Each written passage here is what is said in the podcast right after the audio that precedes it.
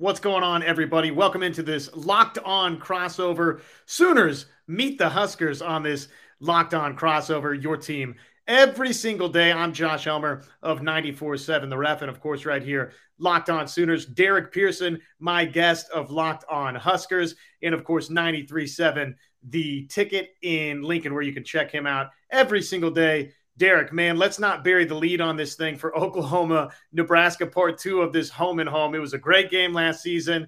We wondered kind of then was Scott Frost inching toward his final legs in Lincoln? Obviously, that wound up being the case as he was relieved of his duties following the Georgia Southern loss. Just take us through what it's been like being on the air in Lincoln and everything that has happened with Scott Frost and now Mickey Joseph stepping in in an interim role we got the uh, the news when the, when my phone blew up about twelve thirty, uh, twelve thirty five to be exact, because it's still it's still on my phone. Um, and I just got done with a, with a, with a, a, Sunday morning show, and I had to spin and turn around and head back to the station again. It was an all points, all hands on deck. We we kind of knew that's what was going to be required. Um, in the initial announcement, it said that uh, they just decided to Trev Alberts and, and the, the crew decided they were going to move in a different direction and that the interim head coach would be former Husker Mickey Joseph, um, who was the passing game coordinator and the wide receivers coach. Uh, so as we, we we gathered, the story became more about why, like why now? Uh, the seven point five million dollar uh, issue of if they wait until October first, then they remove that. But if you know anything about Nebraska athletics, you know that the money wasn't the issue. So uh, the home loss against the Sun Belt Conference uh, bottom tier team uh, at night when you had the Hall of Fame inductees for the year there on the sideline, um, the opportunities there, the second worst defensive uh, output uh, in Nebraska history at home. The 600 plus yards just had not been seen, several opportunities. And then for us, we ended up being on air in a rotation for up until uh, 10 o'clock Sunday night. And it was just crazy. It was just call after call, text after text, email after email. And the questions ranged in three places why now, what next, and who next. And I've, I've worked from this. Uh, Mickey Joseph is the interim head coach. I'm a former coach myself, so I don't root for anybody to get fired. I just don't believe in it. I know there's a way to get success. That's what you're rooting for. That's what you're hoping for. Uh, you're rooting for the players to, to get closure because the players have been on edge all season long because they didn't know where the, the coaching staff stood. Um, then the questions were uh, is it Mark Whipple, uh, who's the offensive coordinator? Is it Mickey Joseph? Is it Erik Chinander? Chinander removed himself from it by Saturday night's performance uh, of his defense. But then it fell back to when Mickey Joseph was hired, he was given the title associate head coach. So everything was in place. This has been ongoing. This isn't an overnight thing. This isn't a last minute thing. There was a plan in case things went left. They went left. They operated the plan. And now, what happens now? Uh, there have been some small changes within the coaching staff and more changes uh, in the operational aspect of it, uh, how practices are run and that sort of thing. But Mickey Joseph is the guy in charge. And the players, from the mouth of the players themselves, exhaled because now they know who's going to take them through the next nine games or whatever the season is. And now they can focus on what they should be here to do, which is win football games. Not too long ago, right here on Locked On Sooners and just radio in Norman, we had that similar situation where all of a sudden you're replacing a head football coach, albeit obviously different circumstances with Lincoln Riley leaving to go to USC. So you talked about it a little bit there, Derek. What is sort of your take? I know what it's like to be a part of that 10 hour, 11 hour marathon radio day, but why now? Why now? What is sort of your answer to that question? Well, if if it comes down to should the coach be fired or not, the money part of it can't be how you operate or how you function, especially when you're a, a university and an athletic department that has the reserve of money that Nebraska does. So then the fact that the loss was at home, uh, it was the lead in to the the rivalry of all rivalries for Nebraska. I mean, Nebraska Oklahoma is where the legacies are, are, built and stored. And if you're bringing the national TV folks to Lincoln, Nebraska, what you don't want the story to be is what's next. You remove something from the pool, something from the water. Um, look, 16 and 31 doesn't get it. I mean, that shouldn't be that should never be the, the, the discussion here. In Lincoln, Nebraska, at Memorial Stadium, no Nebraska team should ever be in a com- competition with Georgia Southern, let alone having to fight for its life and then not finding a way to make it work. So, yeah, it needed to be done. Um, the move was was quick. I was surprised that it was Sunday morning, um, but all day long, all day Sunday, all day Monday, um, the Husker Nation, and when we talk about Husker Nation, Sooner Nation understands it that it's bigger than just the local, it's bigger than just the region all the folks from around the world came running the 93.7 the ticket for information and to vent and to heal and to get settled into what's next. And I think we landed firmly on having a former Husker, a national champion, uh, somebody that was brought in for this very reason. It's good to have Mickey Joseph here, forward and up from here. Well, that's the next question I had for you. So, mm-hmm. what can you tell us about Mickey Joseph? Obviously, now the the interim head football coach at the University of Nebraska. Rock solid. Rock solid. He's a grown up. He's a grown man. And what he loved, the way the players love him. One, people know that the, his recruiting capability is off the charts. He's one of the best recruiters in the country, and that translates uh, in, into his coaching because he's evolved. He's taken this passing game that was was was off off off filter last year. They got it going. They're putting up 36 points a game. That's not an issue. Uh, you you've got Casey Thompson to wing it, but he's got receivers who believe in him, and that's important here to have guys that believe in him. The rest of the guys, he started recruiting linemen. He just started helping recruiting on the defensive side of the ball. He helped uh, with other coaches. So Mickey Joseph is the right guy for it. I'm a firm believer, and we've had this discussion all over the, the area. I thought that I think that Mickey Joseph is the guy for next year. I think the interim, he has a chance because he's in the job and he's capable of it. Remember that LSU run, he's produced three of the, the, the, the greatest new receivers to come into the league. So he knows what he's doing. Now, if he can get the other folks on board with him, it should be Mickey Joseph's job. I hope that it's Mickey Joseph's job. Saturday is the first step into that, and it'll play out whether we believe he should be or not. So, one of the items that I talked about on the radio down here in Norman for maybe why now in Nebraska, right? And, and I'll admit, I, I was a little bit surprised that they didn't wait for the buyout to drop for uh, well, obviously before they made the change for the Cornhuskers. The Big Ten West, I mean, you kind of look at what's happening across the division. And if you're not looking big macro picture of just the Big Ten itself, just in the West, Iowa loses to Iowa State, right? Been a little while since that happened. Uh, we saw a Northwestern team, obviously, that, that beat Nebraska. They lose to Duke. We saw a Wisconsin team at home lose to Washington State. So the Big Ten West and Purdue, right? Another team that people think, okay, well, they can win this this side of the Big Ten. They've already lost to Penn State. So from that standpoint, do you think that that part of it was sort of one of the reasons that this happened when it did that Nebraska still feels okay, we can salvage this thing?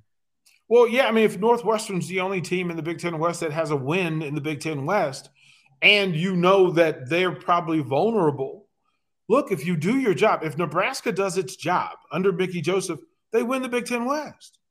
They win the Big Ten West. I mean, that's how this thing should play out. And if they, if anybody in the program believed that they this was going to be an eight or nine win team to begin the season, well, you looked at the schedule, you thought you might be two and one or two and two or three and one uh, after Oklahoma anyway.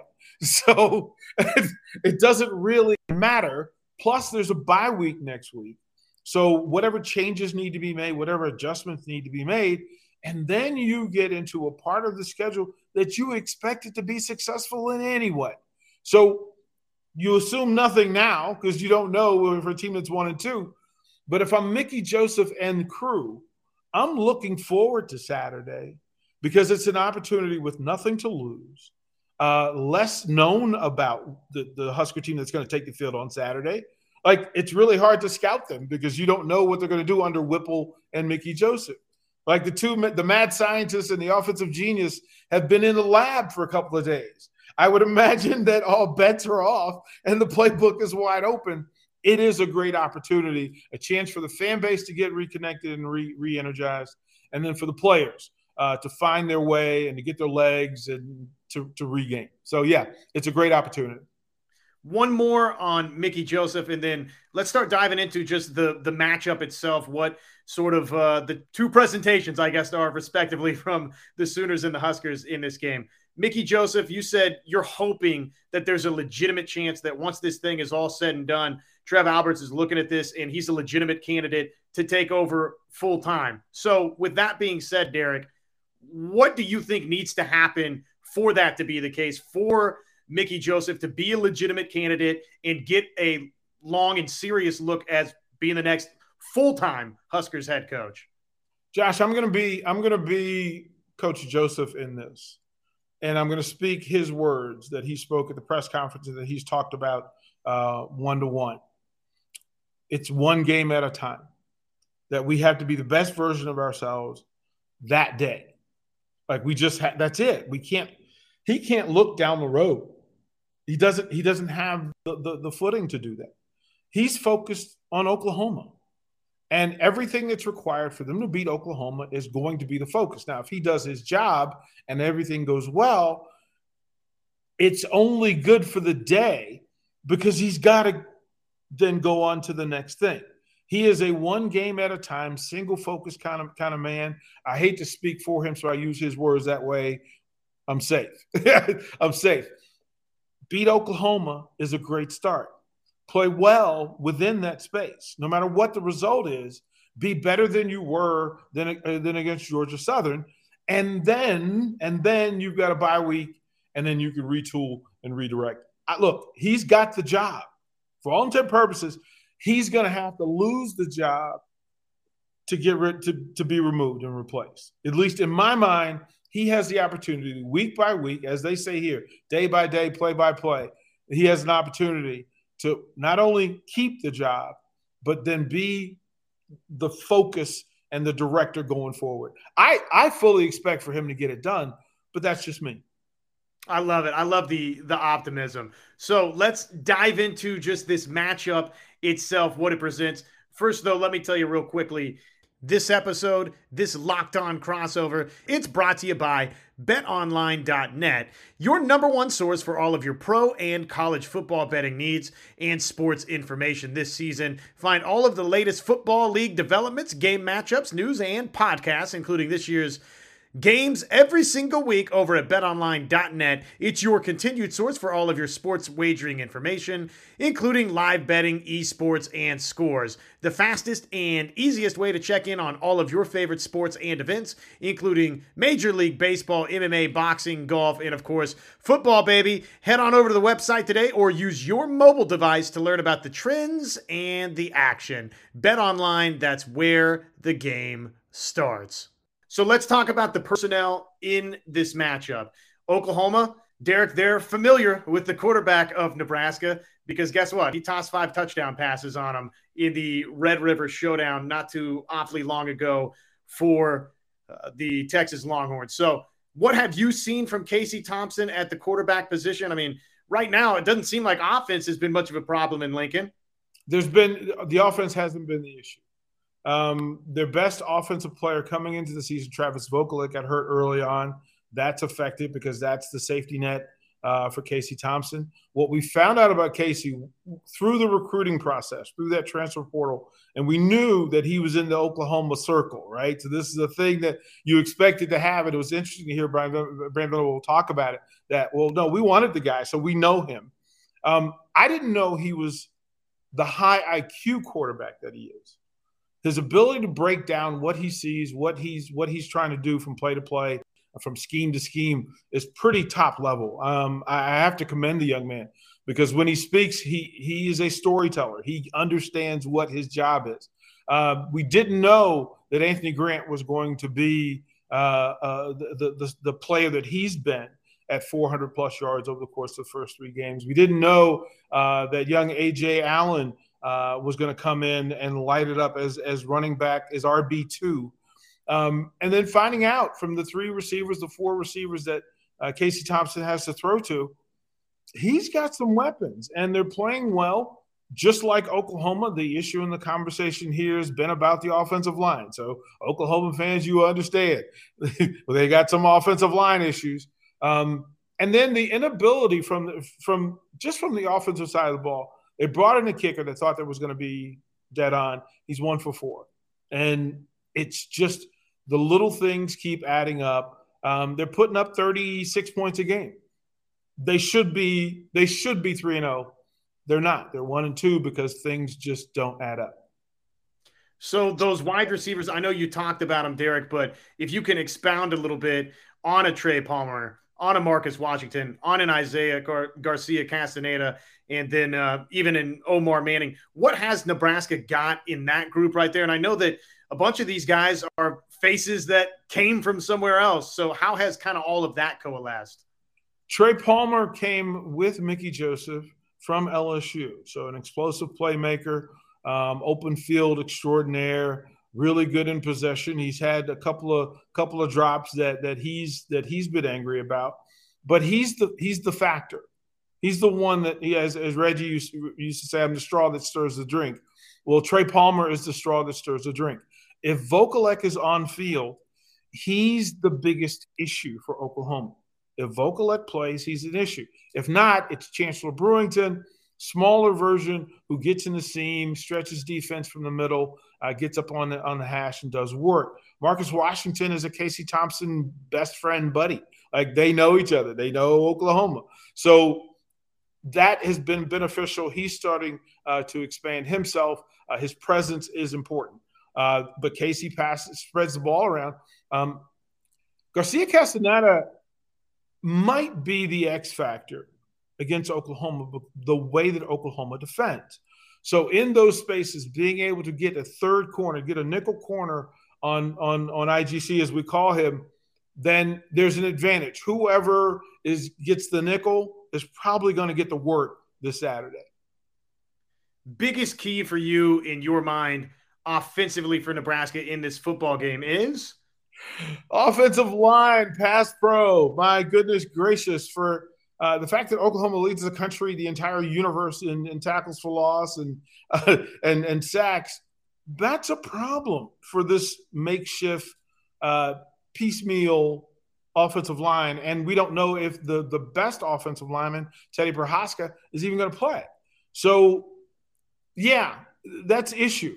I think Nebraska will be able to run the ball. I really do, uh, just because of spacing and timing. Um, but if they can't defect, uh, defend, uh, protect Casey Thompson off the edge and with the, with the boundary, it's gonna be a long day in Lincoln.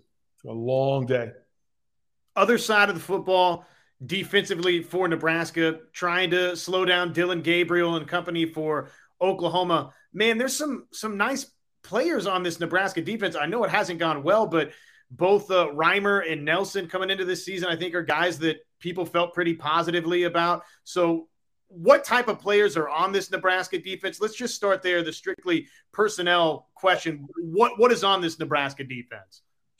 Well, the three best players on defense all play the same position. That's a problem because only two of them are on the field at the same time. uh, they're trying to work, and I would imagine that this week some of the work would have been in getting uh, Garrett Nelson, who uh, would be the preseason All Big Ten consideration. Uh, on the backside, Caleb Tannor, the more athletic edge, and and then Ochaun Mathis, who was the transfer portal diamond that come, comes in, put up ten tackles uh, in the first game. But the concern is the inability to get home to the quarterback. Now we know that Oklahoma has issue defending that in that in that pass pro. So I would imagine that that Nebraska will stir up some some spaces where all three of those guys are on the field. Nebraska's issue has been up the middle uh, losing Damion Daniels and, and, and Ben Stille from last year, the replacements and the next players up haven't measured up. There's been a huge gaping hole in the middle of the, defensive line far too often, putting too much pressure on, on Luke Reimers and, and Nick Henrich. it's too much. Uh, Ernest Hausmann is a true freshman who played 80 plays. it's too much for a true freshman. Look, the kid's going to be all conference, maybe all America in two years. Right now, he's swimming in deep water. A secondary that's long, it's athletic, but it just hasn't clicked. It just hasn't clicked.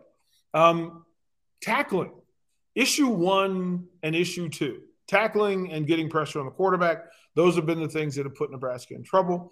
Um, I would imagine some changes in scheme. I would imagine some some changes in personnel. Uh, Chinander has a refocus. He's been moved to focus on the safeties. Uh, Travis Fisher has been moved out to handle the corners and, and, and nickelbacks. Hopefully, that shows up uh, in a in a in an aggressive tackling defense. Now they spent a ton of time this week putting people on the ground. That's what we hope that the tackling shows up on Saturday. I know that has been Derek a familiar complaint over the years in Norman that man, why why do they not just why are they not more physical throughout the the spring and then in into fall camp and what have you? They clearly, because the lack of tackling, especially early in seasons, has been a real Achilles heel for Oklahoma. And I'm sure, you know, that's not Oklahoma specific. That's kind of college football in 2020 2021 and 2022, you know, these last four or five years, however long it's been. So the fact that, again, maybe there is that culture shift to, hey, let's be physical in practice. How optimistic are you? Final question, and then I'll let you flip it kind of back around on me and ask some Oklahoma questions. How optimistic are you that that can be a puzzle piece that, frankly, gets a defense playing the right way that has struggled mightily so far? look, the optimism is in the intent and the operation. I know from practice that they've put more people on the ground. I know that they're working on it, um, that it became a priority. As a matter of fact, let's get loose and then let's hit. So hopefully it shows up on Saturday. If not, um, it'll it'll be what it's been, and then they'll have two weeks to work on it over the course of the bye week. But optimism, yes. Trust, maybe not. Maybe not, Josh. Um, I'll ask you because a lot of the, the, the the the Oklahoma boards have been talking about this offensive line, and somehow, to me, with all the talent on this line, there has to be some answer to why are they struggling? Why are they struggling in pass pro? Uh, they're running the ball pretty well, but the pass pro seems to be problematic. It's a good question. Obviously, Wanya Morris is somebody that for Oklahoma was projected to be a starting offensive tackle for this Sooner team.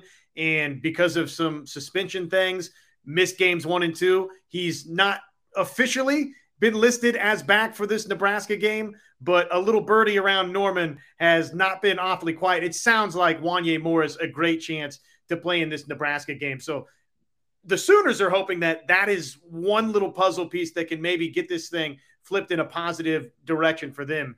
Beyond that, you know, you, you say that they ran it well, and they did in chunks in that second half of their last game, but they also had 13 rushes for seven yards in the first half. So it's been kind of problematic, really, across the board for Oklahoma. There's been good rushing spurts for the Sooners. Pass protection, yes, has been a problem for Oklahoma, really, both games in spots. So across the board, I think Oklahoma fans and reporters would tell you really just each, not just even the first two games of this season, but dating back to last year as well. It's not been the Joe Moore award winning offensive line play in Norman these last couple of years, and that has been a real point of contention. I don't know that there's a simple fix to it.